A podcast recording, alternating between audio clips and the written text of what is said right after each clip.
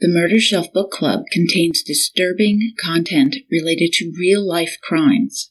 Listener discretion is advised. The real story here is not that a child, my daughter, was murdered. Sadly, that happens way too often in our country. The real story is what was done to our family by a careless and incompetent police department. They have the capacity to do great harm. They can destroy lives. They can destroy futures and with absolutely no accountability. And to me, that is the real story. John Ramsey quoted in Unsolved, the JonBenét Ramsey case 25 years later by Paula Woodward.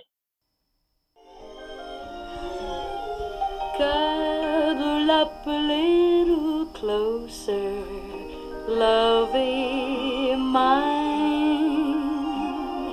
Cuddle up and be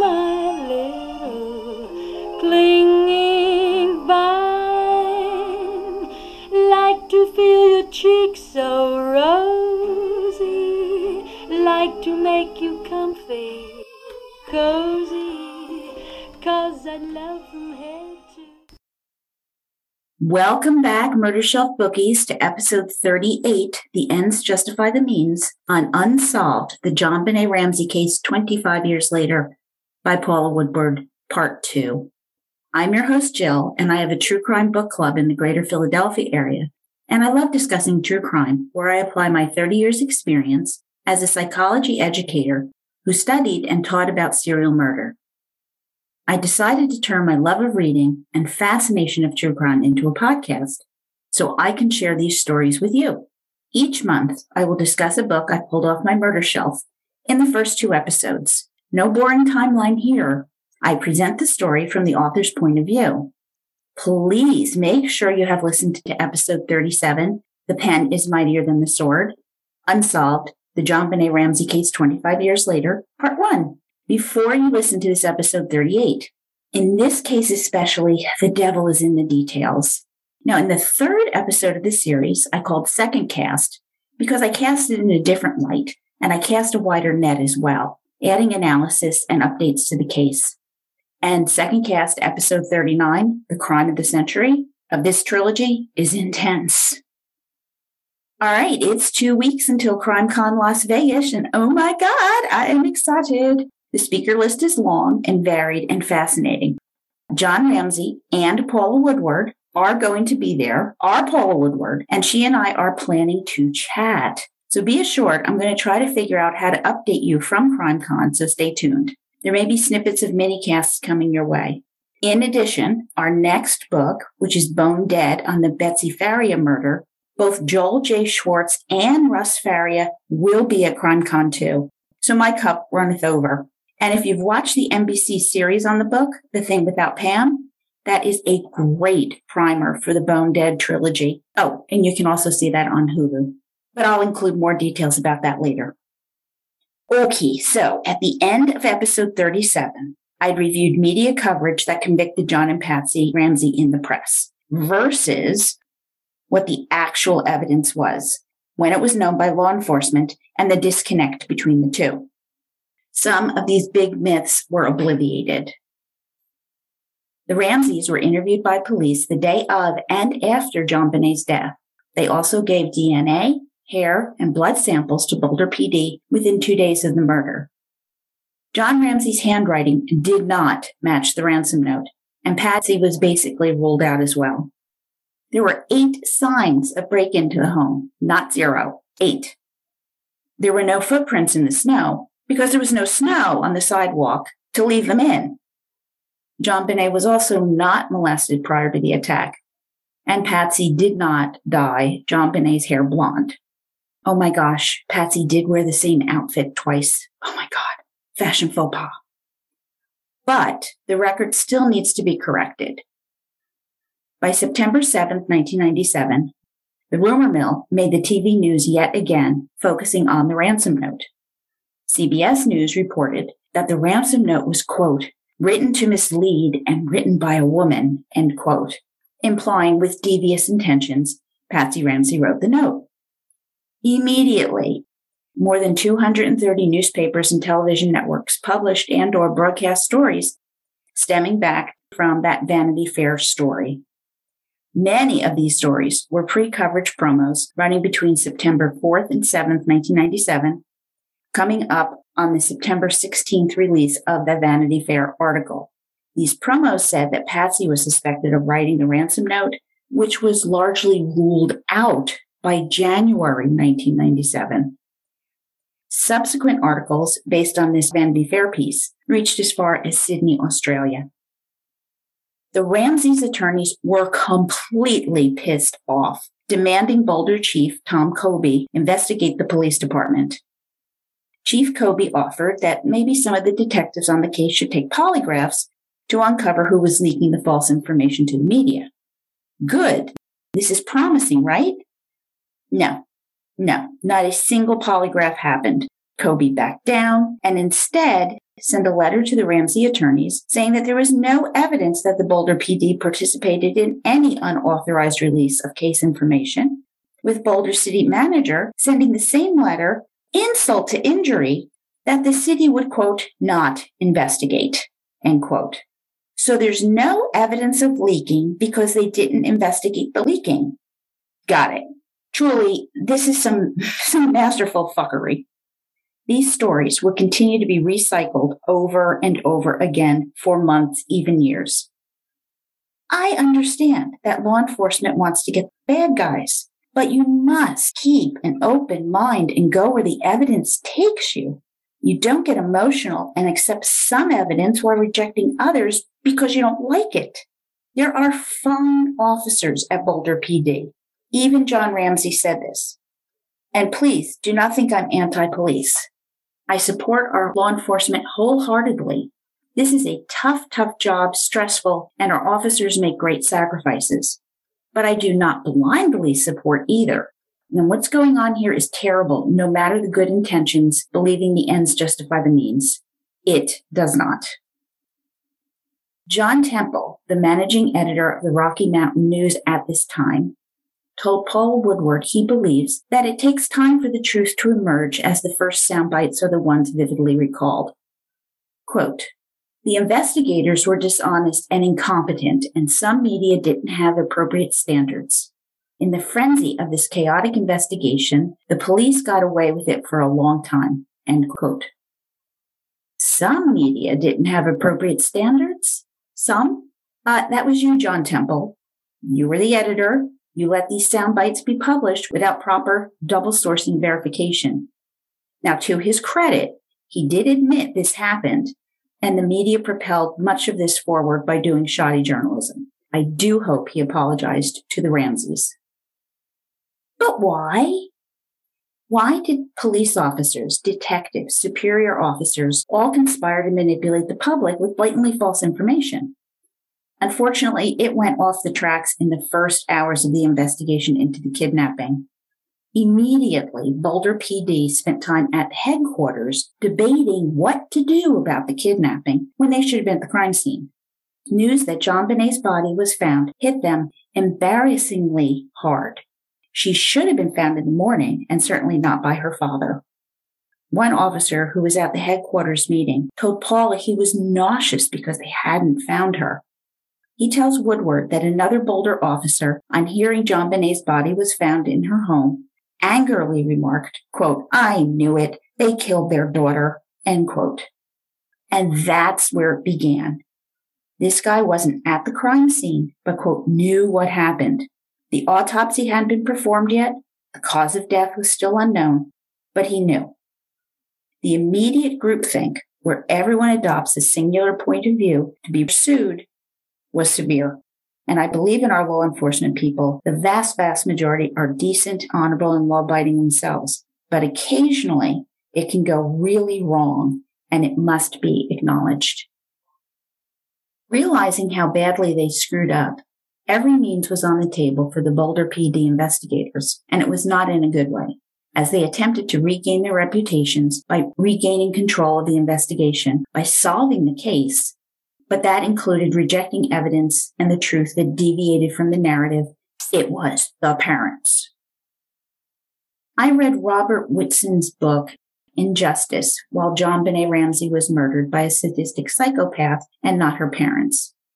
He was a sergeant at Boulder PD at the time of this case, and he admits his screw ups, which I have to say I admire.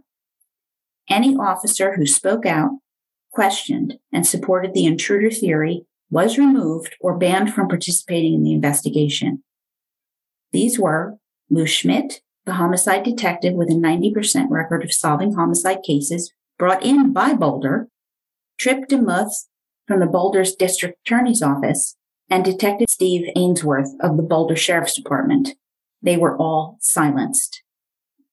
Another officer who was part of the investigation explained to Paula, quote, they were on this crusade to avenge JonBenét's death while destroying the family. I've never seen cops act this way, thank God. It was the ends justify the means by any reasoning. Whoever came up with it, FBI agent or the officers themselves, it doesn't matter. What matters is they made it their mission. End quote. Recall that Paul had brought in an experienced homicide detective for his insights. He reasoned that Boulder PD wanted to prove that they could handle the murder case themselves. They were going to show the larger city forces, Denver and Aurora PDs, that they could handle it. Now, this is really ego driven. And I point the finger at Chief Tom Koby from Boulder PD, who should have welcomed the more experienced homicide investigators' help, but he did not. He rejected it because it made them lose face, that sense of pride mixed in with arrogance, and in this case, incompetence. It was a perfect storm of insecure ego, lack of experience, poor management, inferiority complexes, and an absence of leadership. A law enforcement proverb the first witness is the first suspect. If a crime occurs in your home while you are there, guess what? You're a suspect. The homicide expert explained that there are two reasons to look at the family when a murder occurs. If they're responsible, you need to preserve this crime scene without question. If they are not responsible, then the investigation must move forward, eliminating them and developing new suspects, often with their cooperation. So what is the evidence in the Ramsey case? Can it be used to follow this format? A highly significant piece of evidence, and I know this sounds cold, is JonBenét's body. There's also the ransom note, highly significant, and DNA, which is terribly important evidence. Important information and conclusion. The 7,000 square foot home, or 650 square meters, of the Ramsey house lets one conclude that the killer had to have some foreknowledge of its layout, or how would he even find JonBenét's room? All right, let me explain this point. The Ramsey house plays an important role in understanding what happened. You can find diagrams of the Ramsey house on Paula Woodward's webpage under the evidence tab. I have this linked on my blog at www.murdershelfbookclub.com. Believe me, diagrams will help. It is a complicated house. You might even want to make a sketch as I'll explain as succinctly as I can to a listening audience. So envision a rectangular home running east and west with the center. The house has four floors, including the basement level, 104 windows with 100 opening to the outside, seven main floor doors that exit the house. And that's a lot of potential access. JonBenét was found in the basement in the corner storage room, humorously nicknamed the wine cellar by the Ramseys, who didn't really drink. The stairs the killer used are directly down the hall from this room. There's the first floor with two sets of stairs leading up to the second and third floors, and one set leading down into the basement. In the west wing of the house, there's a spiral staircase that runs only between the first and second floors. The second set of stairs is located at the mid center of the home, behind the kitchen in the butler pantry, with access outside and going downstairs into the basement and to the upper floors. Once down the stairs in the basement, you walk straight ahead. You come to the furnace and then the storage room wine cellar. Moving west, the room next to the furnace is the train room where Burke played, which opens to a large storage area. On the far west wall of the storage space is where the broken window with the metal grid, scuffed wall, with the suitcase found underneath that comes into question as an access point for an intruder. The third set of stairs from the first floor is on the opposite side in the east wing, next to the living room and front door. These run to the first, second, and then the third floor. On the second floor, centrally located is a large playroom. Then there are four bedrooms. In the east wing are the bedrooms of half sister Melinda Ramsey and her brother Burke's room, across from the east stairs. On the second floor west wing, opposite side, is JonBenét's room near the spiral staircase, which goes down to the first floor kitchen. You can take the center or eastern staircase up to the third floor, where you find John and Patsy's bedroom suite, spanning the whole rectangular space on the top third floor of the house, above JonBenét's room, over the playroom, over Melinda and Burke's rooms. Their dressing room and study are above JonBenét's room, their bedroom itself is above Burke's, with Patsy and John's bed closer to Burke's room than JonBenét's. Seeing this really helps, but I hope you get the general idea of where everything was located. Patsy found the ransom note on the third step of the bottom spiral staircase, first floor west side. With this complicated labyrinth of rooms, it can be surmised that the killer may have had an idea of the layout. This is problematic because the Ramseys opened their home to the public for Christmas tours several times. A stranger could have been in the house, seen the layout, and remembered the important parts, like where John JonBenét's room is, how do I get out? Keep in mind there is a narrow window of time in which this crime could have been committed, say like 11 p.m. to 5 a.m. at the latest. John JonBenét's autopsy was conducted on December 27, 1996, with seven people attending two Boulder officers, the DA's office, two medical assistants, and the forensic coroner, Dr. John Meyer. The cause of death was very clearly asphyxia by strangulation associated with a craniocerebral trauma. So JonBenét had been strangled and viciously struck in the head virtually simultaneously. Dr. Meyer explained that he could not determine what happened first, so they had to have happened together. So any valid theory of the crime must reflect both of these things happening together. And we know this on December 27th, the day after JonBenét was killed. This is like the next day. This cause of death rules out a large number of theories that flooded from the mainstream media outward. One of these was that Patsy murdered JonBenét because she lost control when JonBenét wet the bed, hitting or slamming her head into something, causing JonBenét's skull to cave in. Some Boulder officers still hold onto this crime theory, in spite of there being no evidence that JonBenet wet the bed that night. Her sheets were dry, the fiber evidence confirms they hadn't been changed. And this misses that simultaneous strangulation trauma injury that had to happen. It just doesn't work. Nor does the theory that Burke struck his sister JonBenet, and then the parents strangled her as a cover up, staging the scene.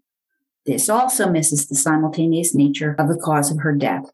So Burke, the nine year old brother, is ruled out. The autopsy report reads, quote, on the left lateral aspect of the lower back are two dried rust color and slightly purple abrasions. End quote. Similar bruising is found on JonBenét's lower right cheek. Had a stun gun been used to control or torture JonBenét, although Dr. Myers wouldn't commit to the stun gun theory, Colorado Bureau of Investigator Officer Sue Kirchen confirms this information exists in police reports. Homicide officer Lou Smit strongly believed that a stun gun was used to subdue JonBenét after doing a ton of research. Smit found the red marks on her back and cheek matched those of the Air Taser brand. Arapahoe County coroner Dr. Michael Dobersen, a nationally recognized expert on stun guns and crime violence, agreed the marks came from a stun gun and had been used when JonBenét was alive. This conclusion was unacceptable to the Boulder PD because if you believe the stun gun theory, then it makes the intruder scenario all the more likely. Would the Ramseys have had to stun JonBenét? Highly unlikely. Nor did the Ramseys own a stun gun. Ever. Boulder PD offers no explanation for these abrasions.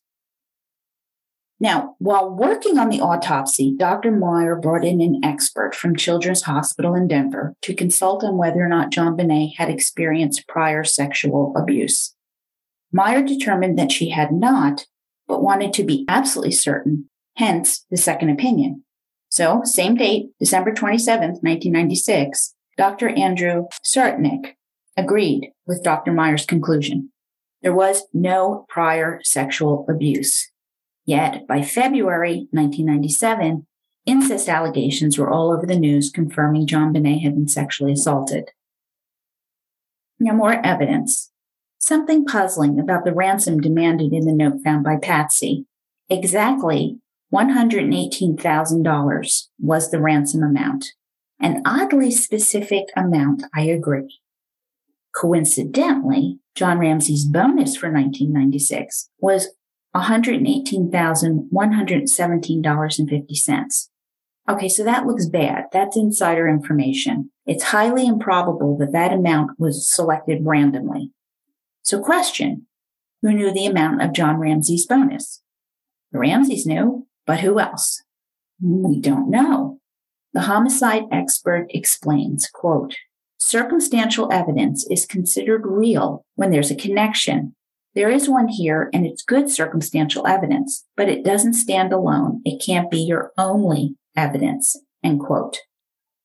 The Ramsey's defense attorney provided Boulder PD with information about John's bonus, which was immediately leaked to the media with the implications that they or someone in the family wrote the ransom note.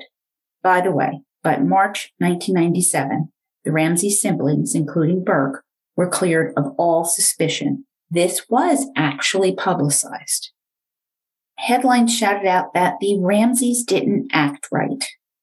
Wait, isn't it always difficult to gauge what is right when it comes to your child being kidnapped, then found murdered in your home the day after Christmas?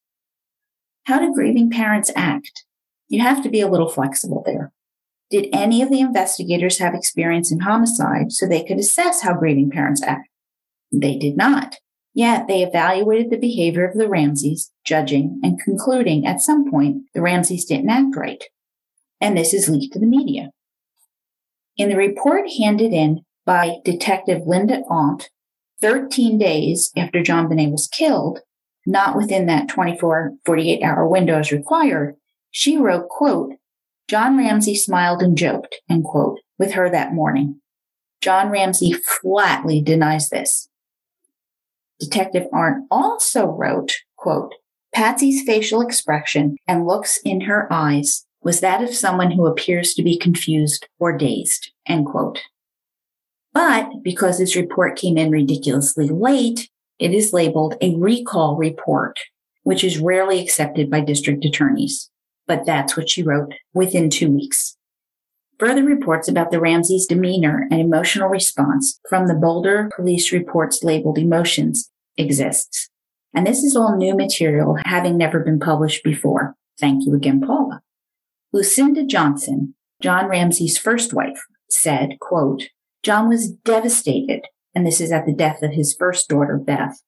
And he is again. He loved his daughter. He's a wonderful father who truly loves his daughters. End quote. I'm not sure how many ex-wives give unconditional support to an ex in trouble. Just saying. Melinda Ramsey, quote, Patsy's really been in a state of shock. During the initial ransom demand time, Patsy was hysterical, just absolutely hysterical, end quote. John's brother, Jeff Ramsey, John, quote, was devastated. I mean, he was crying and praying. And John was devastated. He carried her upstairs from the basement and near the time of the funeral, he's still acting like he was holding her in his arms and would just fall to pieces. End quote. Jeff Ramsey says on Patsy, quote, She's hyperventilating. She's hallucinating. She's screaming. She was hysterical. John was pacing around. Their friends were trying to keep Patsy from fainting. She was vomiting a little. I thought Patsy was going to have a heart attack and die. Patsy was on the floor hysterical. End quote.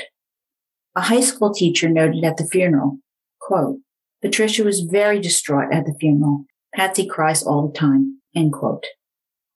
I think the police have plenty of information about the behavior of the Ramseys, and their behavior sounds kind of normal to me. Upset, grieving, frightened, depressed, shocked, panicked. No one here mentions John joking around. So I just don't believe Detective Linda Arndt. I just don't believe her on that claim.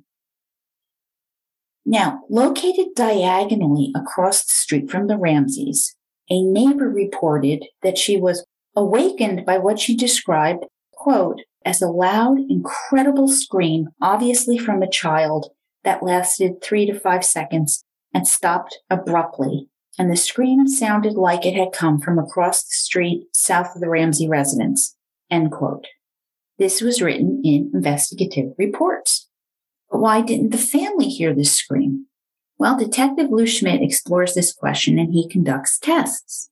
If the scream came from the Ramsey basement, it could have been heard due to an exposed ventilation duct which opened to the outside of the home and was located close to the wine cellar where JonBenét's body was found.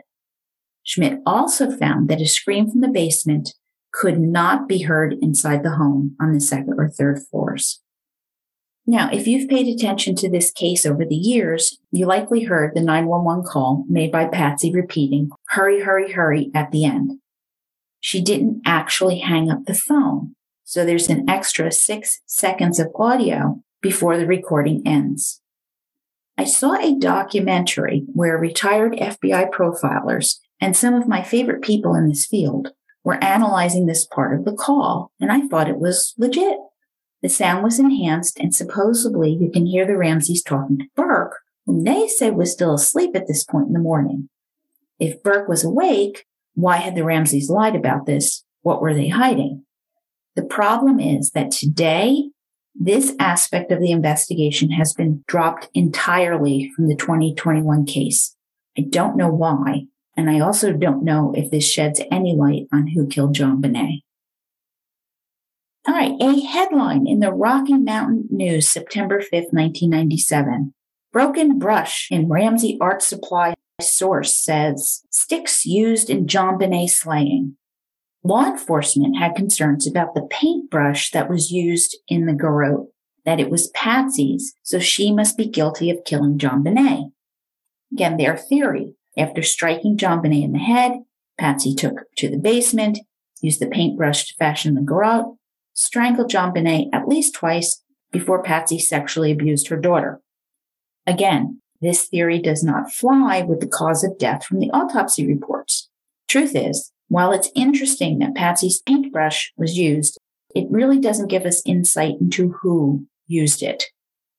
The paintbrush was broken into three pieces, one used to form the garrote, one left behind in the basement, but the last bit of the paintbrush pieces was never recovered. Gee, where did it go? Another accusation in the media was the family hired attorneys. But if you recall, we know it was a friend of theirs who hired the lawyers to protect John and Patsy. But it doesn't matter. The Ramseys lawyered up, and this is an indicator of guilt even though this is our constitutional right, John explained that he was far too broken up to even consider lawyers during these first few weeks. Now, there's more evidence found in the basement storage room where JonBenét's body was found, and this included a high tech boot print in mold. Photographs exist of this. The family's boots were all inspected. None matched the high tech boot so no one in the home or family was tied to this boot print. They even investigated construction workers who were involved in the renovation of the Ramseys home, their housekeeper, her husband. No high tech connection was found. So who wore the boots? Where did the boots go? This sounds like an outsider left the boot print to me. Other physical evidence that indicated an intruder was in the home. A partial shoe print found on the basement toilet cover, Unidentified pubic hair was found on the blanket that partially covered John JonBenét's body. It did not trace to the Ramseys or any law enforcement personnel. Scuff or drag marks were found under the open basement window where the suitcase was located. There were glass and debris from outside on top of the suitcase. That tells me someone tracked this into the basement from the outside, doesn't it? The suitcase under the window that held a pillow sham, duvet, and a Dr. Seuss book all belonged to the Ramseys. The suitcase was not JonBenét's, nor was it used regularly. Now, these could be comfort items that would have been used to subdue a kidnapped JonBenét. JonBenet. JonBenét's body was wiped off to disguise or destroy any DNA left on her body. My two cents. Her parents' DNA would be expected to be on her body as they all live together, and she's six, so why bother to wipe it off her? Small pieces from a brown sack containing rope was found underneath John Andrews' bed and did not belong to the Ramseys. Fiber from it was also found in JonBenét's bed. Now, 12 important items used in the murder are missing from the Ramsey house. And this included the duct tape roll. Some had been placed across JonBenét's mouth and the rest of the rope used to strangle her, plus the stun gun, if you believe the stun gun theory. Now, besides the handwriting analysis, which basically cleared the Ramseys, let's look at the actual evidence from the ransom note. The ransom note was two and a half pages long, 373 words. It was written with a black Sharpie felt tip pen, like the ones found in the Ramsey home. I have one at my desk too.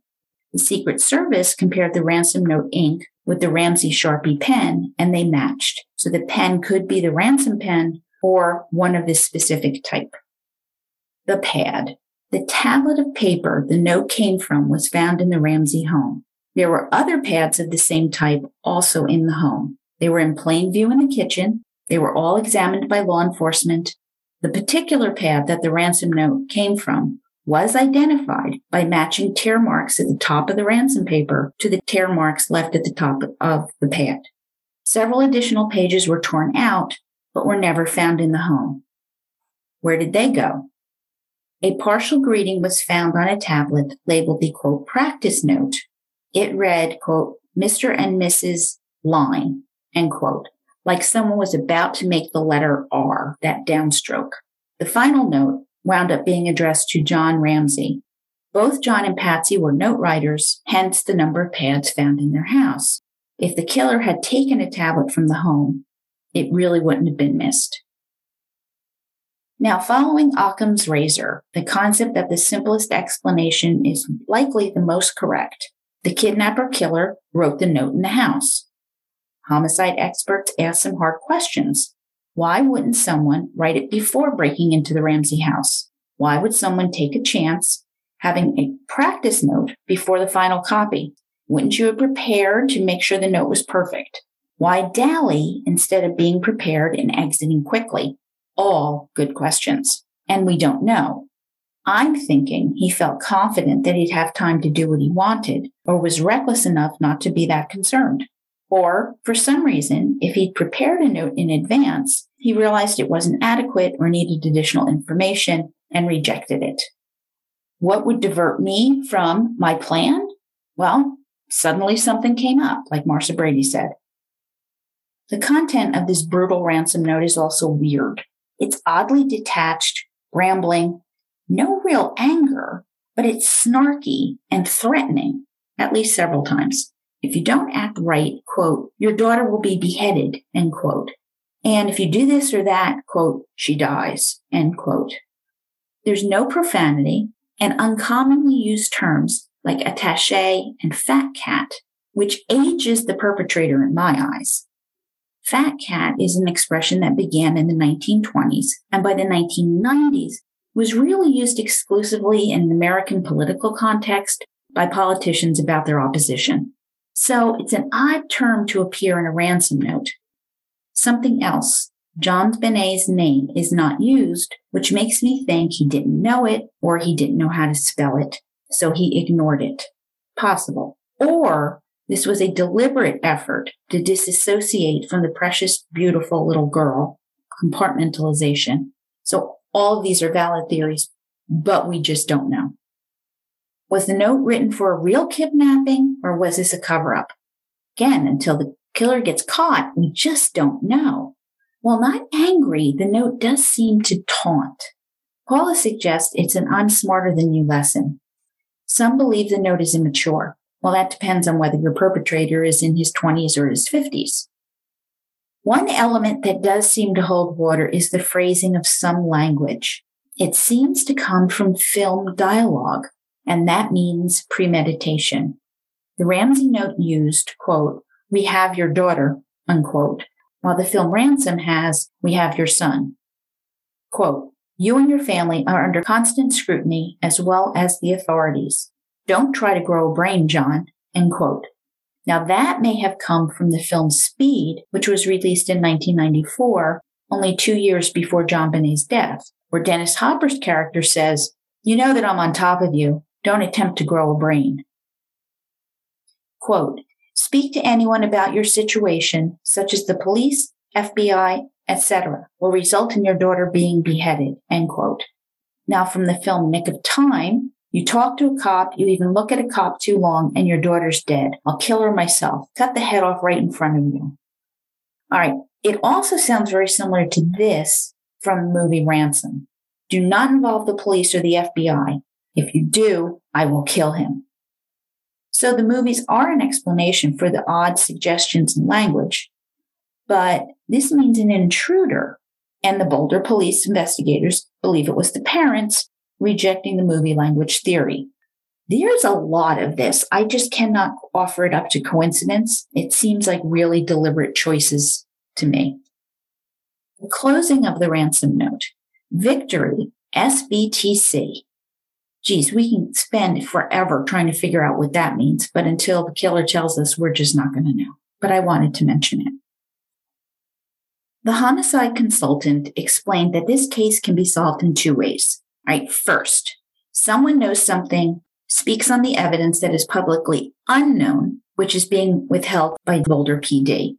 The second is genetic DNA profiling that leads to a suspect whose DNA matches the evidence, DNA taken from JonBenét and the crime scene. I agree that this offers the best real possibility of solving the case, genetic genealogy. We hear about cold cases, old cold cases being solved with DNA quite often. Just February 10th, 2022, the Pennsylvania State Police announced a 57 year old cold case involving the brutal sexual assault and murder of a nine year old girl, Marise Ann Chiverella of Hazleton, PA, was solved using genetic genealogy. Chiverella was killed on March 18, 1964 by James Paul Forte, who died in 1980 probably of a heart attack.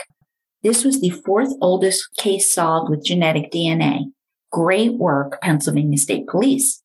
The oldest case was a 1956 double murder of Duane Bogle and rape and murder of Patricia Kalitzke, both of Great Falls, Montana, who happened to be out on a date.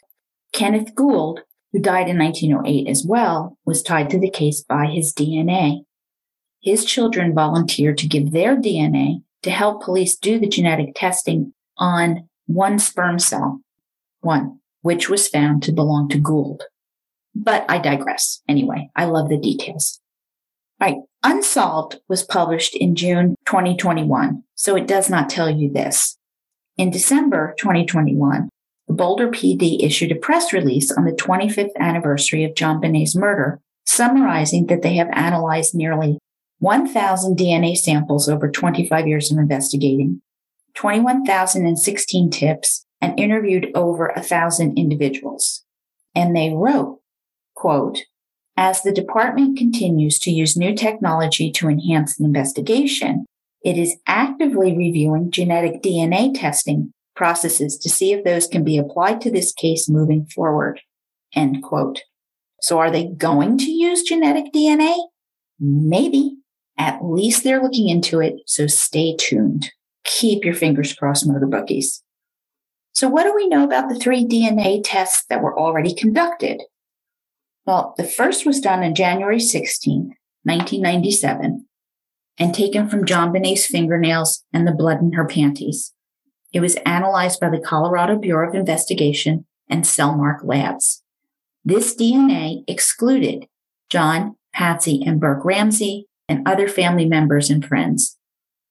JonBenét's DNA was mixed with another individual referred to as unknown male number one, and that the DNA cleared the Ramseys was not leaked to the media. And this is less than three weeks after JonBenét's death. A copy of this report and many, many, many others is provided in Paula Woodward's book. The second DNA test was requested by the Boulder PD and results came back by May 1997. Cellmark Labs also excluded John, Patsy, and Burke Ramsey. It showed a mix of DNA from JonBenét and another person. In 2003, the Denver Police Department lab requested the Ramsey case DNA for possible inclusion in CODIS, the national data bank operated by the FBI that stores unknown offenders' DNA from a huge number of crimes. To be accepted into CODIS, DNA must have 8 to 13 specific identifiers called alleles, and that's a high bar. The Ramsey DNA has not had any matches so far. The third wave of DNA testing was conducted in 2008 by Bode Labs in Virginia. Then District Attorney Mary Lacy asked for the lab to test two previously untested areas of the long johns JonBenét was wearing. Her theory a sexual predator would pull JonBenét's leggings and panties down to sexually assault her, and Lacy was correct. Using touch DNA, the new DNA matched the 1997 DNA results on material taken from JonBenét's body. This was the killer's DNA. There is just no other reason for finding stranger DNA in these locations on a six year old child. Acting with unique courage, DA Mary Lacy wrote a lengthy report that caused great controversy. She told the truth. She exonerated John, Patsy, and Burke Ramsey from killing JonBenét. The lengthy letter reads in part, quote, Given the circumstances of this case, to say that we do not consider your immediate family, including you, your wife, Patsy, and your son, Burke, to be under any suspicion in the commission of this crime. Given the publicity around this case, it is important and appropriate to provide you with our opinion that your family is not responsible for this crime. End quote. What is a noteworthy depiction of character, Miss Lacy personally reported the DNA results to John Ramsey face to face that he and his family were cleared of any wrongdoing, handing John the letter herself. John was hopeful that they could now focus on finding the killer, and he was to be let down. This news of the exoneration was not well received. Many, convinced by the years of misinformation and lies, protested. The media went crazy. Columnist David Harsanyi of the Denver Post wrote on July 11, 2008, Mary Lacy, quote, has disregarded facts and played the media and public for a bunch of suckers along the way. Lacy, one of the most incompetent officials working in Colorado law enforcement, has taken us on this ride before. She is an elected official and Boulder voters got what they deserved. End quote. Talking about incompetence, criticizing the woman following where the evidence, including the DNA, went. I think Harsanyi is somewhat protective of himself and his lackluster colleagues. If they read reporter Paula Woodward's book or listen to this podcast trilogy, they'll learn that they have been deliberately misled and used. In 1993, Colorado passed the Victims' Rights Act, quote, to legally ensure that crime victims are treated with fairness, respect, dignity, and that they are free from intimidation, harassment, or abuse. End quote. So Mary Lacy granted the Ramseys legal victim status, quote, thus ensuring they had all the rights of victims of serious crimes, entitled to the respect and sympathy due from one human being to another, end quote. All right. I love this woman and her chutzpah. As such, the Ramseys were entitled to an annual update concerning the status of this cold case, which has never happened to this day. And sadly, Mary Lacy did not run for reelection in 2009. She works in a law firm in Boulder. Expert homicide investigator Lou Smit resigned in September 1998, believing the Boulder investigation was completely off the tracks by focusing on the Ramsey family. He died in 2010 of cancer, but his family members have continued trying to find the killer. Smit left a ton of documents behind after he died, and the killer's name could be among them. To this day, the Smit team delves into child abusers, snuff films, pedophilia, molestation, and sexual assault of children, finding these individuals and getting their DNA whenever possible, sometimes surreptitiously. Their findings are compared to the DNA of unknown male one in the database. An update fun fact. In 2020, Lou Smit's granddaughter began a podcast on the case, The Killing of JonBenét, The Final Suspects. And on July 2021, Cindy Mara, Lou Smit's daughter, posted an update. Quote, we have added two very experienced, motivated, and talented retired detectives to our team, Kurt Pillard and Dick Ressler. Both Kurt and Dick worked at CSPD and have many amazing stories for their time working with Lou in homicide. With their help, we've cleared two more people from our list, and we currently have three samples being tested. It's a labor of love and respect, not only for their friend Lou Smit, but for the pursuit of justice for JonBenét. End quote. An expensive test, this DNA sampling stuff. A link to their GoFundMe page is on my blog. So after the murder, appropriately, the Boulder PD interviewed everyone remotely related to the case family, friends, professionals hired for a variety of services, neighbors, teachers. They also interviewed people from Charlevoix, Michigan, where the Ramsey summer home is located. Detective Steve Thomas who totally believes Patsy did it, wrote in his report that quote, it seems the theme that's being portrayed in this family, John and Patsy, were ideal parents, Christian people. It's been difficult at best during the investigation to uncover anyone that can offer any other perspective on the Ramseys. End quote. Yup, it's a whole conspiracy of people trying to cover up the fact that John and Patsy are a bunch of axe murders, right? Or you think people are just telling the police how they perceive the Ramseys that they've known for years and years and decades? Give me a break. Yeah, it's really unfortunate to have all this positive affirmation when you're trying to convict people of murder, isn't it? A real stickler in this investigation concerns pineapple. Crime scene photos show a bowl of pineapple on the kitchen table in the Ramsey house. The bowl and spoon had Patsy and Burke's fingerprints on them. JonBenét's autopsy report says that she, quote, had fragmented pieces of yellow to light green tanned vegetables or fruit material, which may have represented fragments of pineapple, end quote, in her stomach. This triggered mass speculation that Patsy or Burke killed John JonBenét after she took pineapple from his or her bowl. Origin of this idea? Police leaking. So here is the killer's motivation. She took my pineapple. Okay. 11 single space pages exist in the Ramsey Murder Book Summary Index. All 11 pages are included in the book Unsolved. Taken from the JonBenét Murder Book Summary Index, the stomach and intestine contents was tested 10 months after her death. Why it took so long was not explained.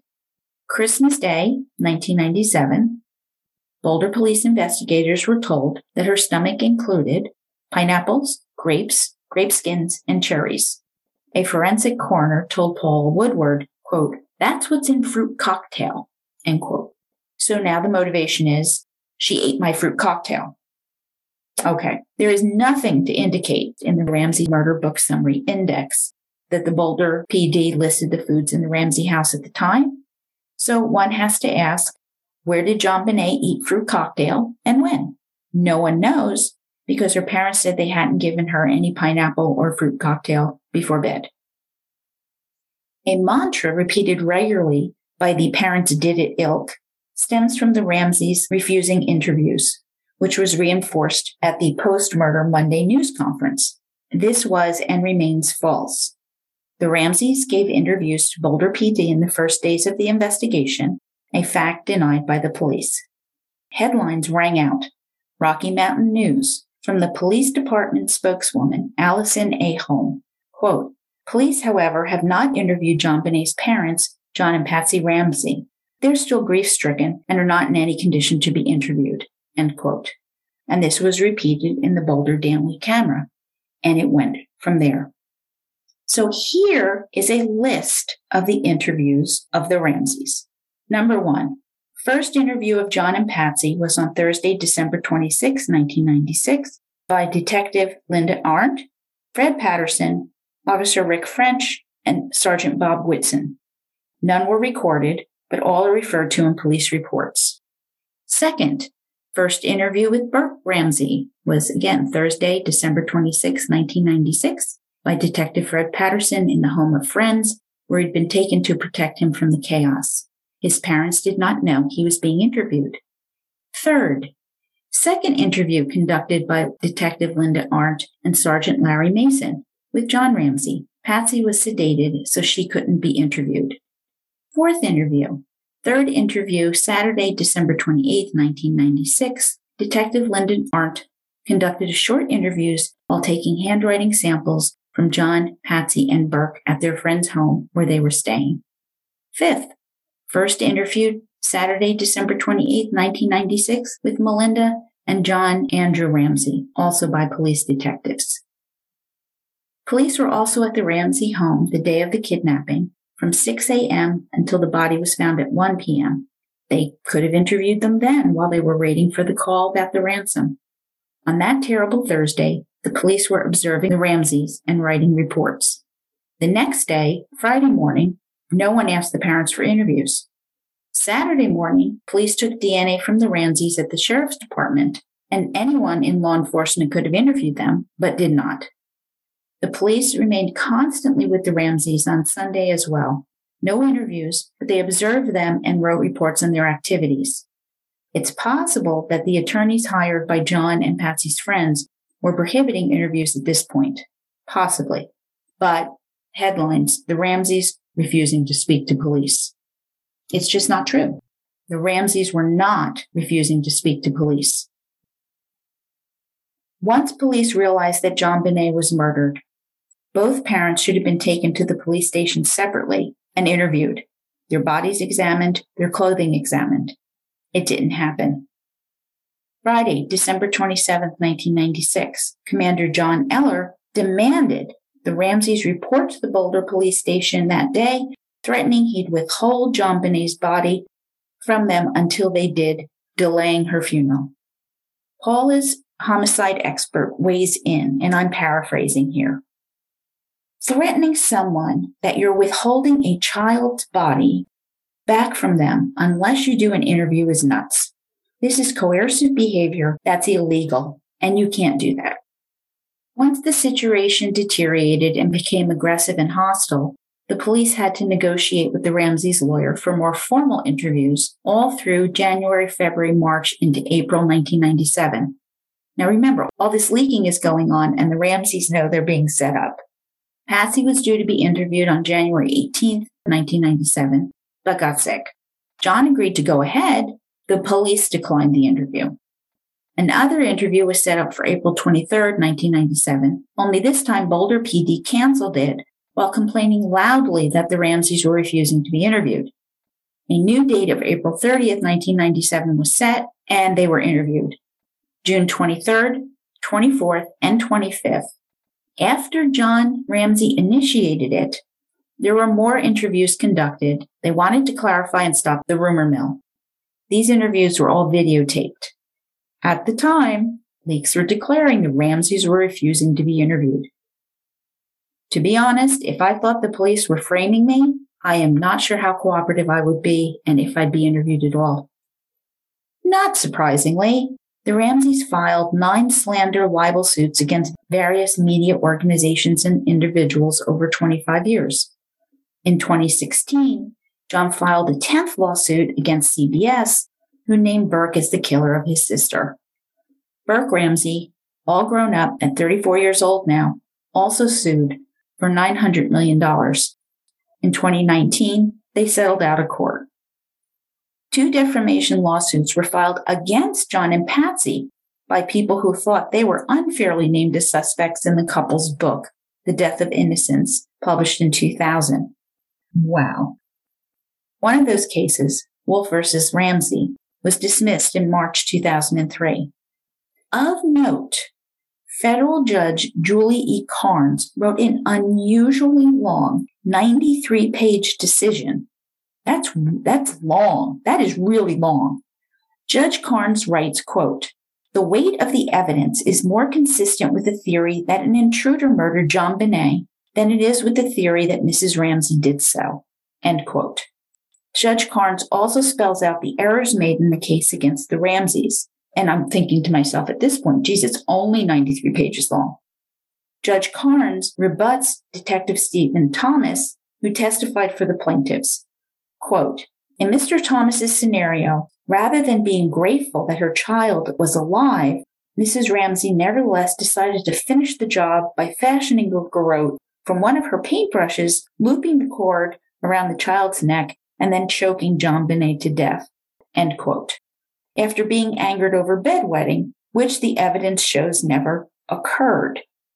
Judge Carnes was promoted to the chief federal judge for the Northern District of Georgia on January 1st, 2009. Now, this 93 page decision will serve as a blueprint for any defense attorneys that the Ramseys may have needed should they have been charged and a trial ensued. And the DA impaneled a grand jury in September 1998. Unfrigging believable. And it came to a conclusion in October 1999. A grand jury only determines if there is evidence of a crime. So it's only the prosecution side of the story. The grand jury can then decline or recommend charges for a criminal trial. The prosecution can move forward if they determine it is appropriate. All grand jury proceedings are secret. Who would be the stars of the grand jury process? Well, John and Patsy, of course, right? And yet neither was subpoenaed by prosecutors to testify before the grand jury, even after their attorneys said that they would testify if they were called. So why wouldn't the prosecution want them answering questions under oath? Paul and I have to conclude they didn't want the grand jury to hear from the Ramseys. That simple. Lou Smit was not called to testify before the grand jury either. Now remember, this is the man who went from believing the Ramseys were guilty to examining the evidence to loudly believing they were innocent. But Smit still expected to testify and was shocked that he wasn't called. So he sends a letter to the grand jury foreperson asking to appear so he can present his fact based opinion on an intruder killing JonBenét. Then the DA goes to court to prevent Smit from testifying at all. Smit fights back and he does testify before the grand jury saying, quote, he'd never been treated more terribly, end quote, by a prosecutor in his life and testified for over three hours. The effort to silence a guy the prosecution brought into this case is incredible. By the way, Smit's letter is also in the book and it is a doozy. One person that did testify was Ramsey's friend, Susan Stine, who thought the questions he asked were unfair and that it was crystal clear to her that, quote, the prosecutors were out to get the Ramseys. Their questions were filled with alleged facts and evidence that the police should already have known wasn't accurate, end quote. Enter Governor of Colorado, Roy Romer. He has been in office for nine years when JonBenét was killed, and he is watching the debacle unfolding with deep displeasure. Now, legally, he couldn't replace the Boulder PD or the DA's office, but he could make changes in the Boulder District Attorney's office. Going into a meeting of experienced district attorneys to get some friendly advice, though I think it might be a bit too late for that, DA Alex Hunter was ambushed he was told he has two choices. Hunter could remove his office attorneys from the case, or he could be fired. Hunter chose to fire his own attorneys. He agreed to accept three outside replacement attorneys to run the grand jury, basically neutering him into a figurehead. So in October 1999, the grand jury recommends two charges against John Ramsey and Patsy Ramsey. The charges were not publicly disclosed until 14 years later, in October 2013, they were charged with being accessories to a crime and two counts of child abuse resulting in death. Now, John Ramsey requests that all grand jury transcripts be released to the public so they could have a full sense of the prosecutor's case, but a federal judge refused that. All grand jury proceedings are secret. Yeah, it's really unfair. They made the charges public, which are the result of a highly biased, myopic police investigation that refused to accept the opinions of the experts they hired, I don't blame John for trying to get the truth out there. Now, these three new prosecuting attorneys review the evidence. And they do not think they would be successful in convicting the Ramseys, rejecting the charges, and there would be no trial. DA Alex Hunter made this announcement and did not run for district attorney again in 2000.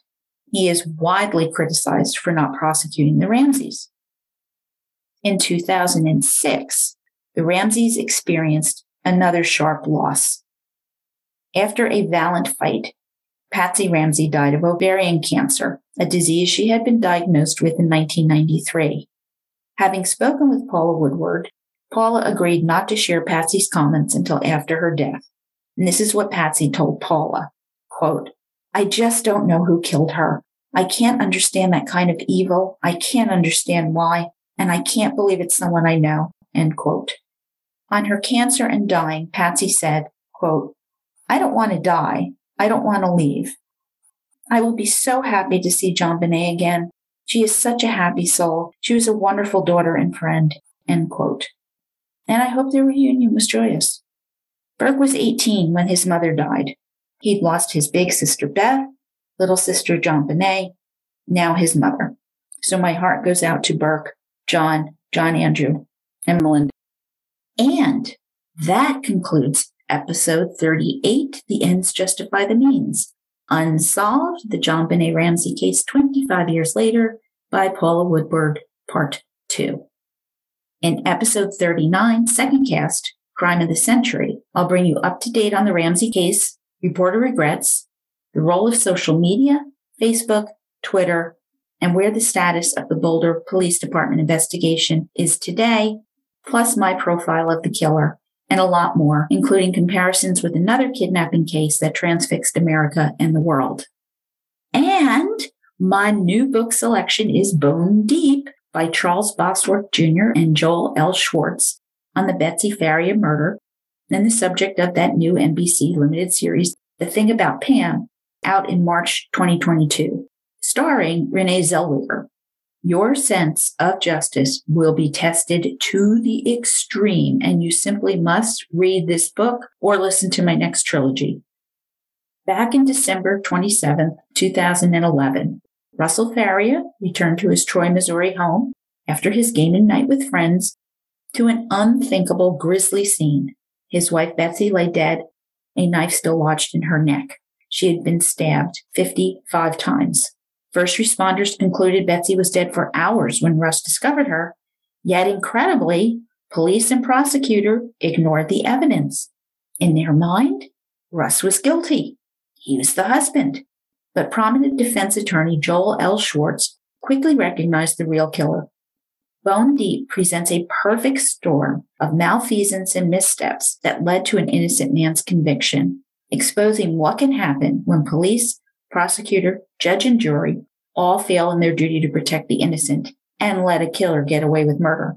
Incredible story. Thank you for listening. Please leave a five star review and buy me a coffee. Yes, I'm on Buy Me a Coffee. The link is on my blog, www.murdershelfbookclub.com. Both will really help me grow the podcast and make new murder bookies. Reach out to me on Instagram, Facebook, Twitter, or shoot me an email at jill at murdershelfbookclub.com. Follow me or subscribe to my show on Spotify, Stitcher, Apple Podcasts, Google Play, Podbean, wherever you happen to listen to podcasts. Let my episodes jump right into your feed. Until next time, murder bookies, happy reading, trust your gut. Source material and snack and drink information from Unsolved, JonBenét Ramsey case 25 years later, is found on my blog too. Written and produced by Jill, all rights reserved. Music by Karl Hoschna and lyrics by Otto Harbach.